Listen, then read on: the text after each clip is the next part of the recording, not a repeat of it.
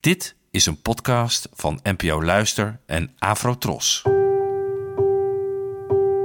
Poëzie vandaag. Met Ellen Dekwits.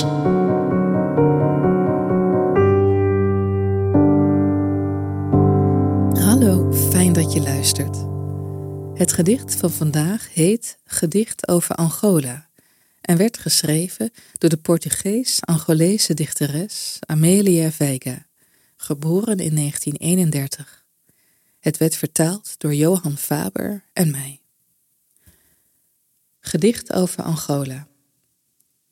Ik kwam niet voort uit jouw schoot, maar ik hield iedere lente van je, met de uitgelatenheid van een kiem. Ik kwam niet voort uit jouw schoot, maar in jou begroef ik mijn verlangens en doorstond de storm van een bloem die prematuur werd verplaatst. Ik kwam niet voort uit jouw schoot, maar ik dronk je charme in nachten vol transparante poëzie. Ik kwam niet voort uit jouw schoot, maar onder je schaduw bevruchtte ik nieuw nageslacht en opende mijn armen voor een uitmuntend lot. Angola, je zal niet het land van mijn geboorte zijn, maar het land van mijn schoot. Soms kom je op een plek die je meteen als thuis voelt. Ik heb dat bijvoorbeeld met Schotland, Polen en Indonesië. En de dichteres Amelia Veiga heeft dat met Angola, dat voor haar aanvoelt als een soort adoptiemoeder. En in dit gedicht lijkt het alsof ze er haast voor een tweede keer geboren wordt en opbloeit. Niet voor niets houdt ze van het land zoals een kiem van de lente.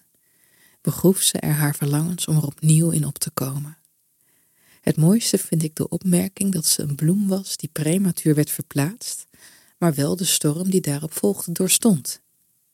Je thuis vinden in een nieuw land kan soms lijken op een transplantatie. Je wordt groter, meer, als het goed is, gezonder, maar vervreemdend is het natuurlijk wel. Gaandeweg lijkt het geboorteland van deze dichteres steeds meer naar de achtergrond te verdwijnen. Het gedicht lijkt te zeggen dat het niet zozeer uitmaakt waar je ter wereld komt, maar waar je bloeit. De plek waar je jezelf wil openen, uitbarsten als een vulkaan, totdat er niets dan vruchtbare aarde rest. Bedankt voor het luisteren en tot de volgende keer. Afro Tros, de omroep voor ons.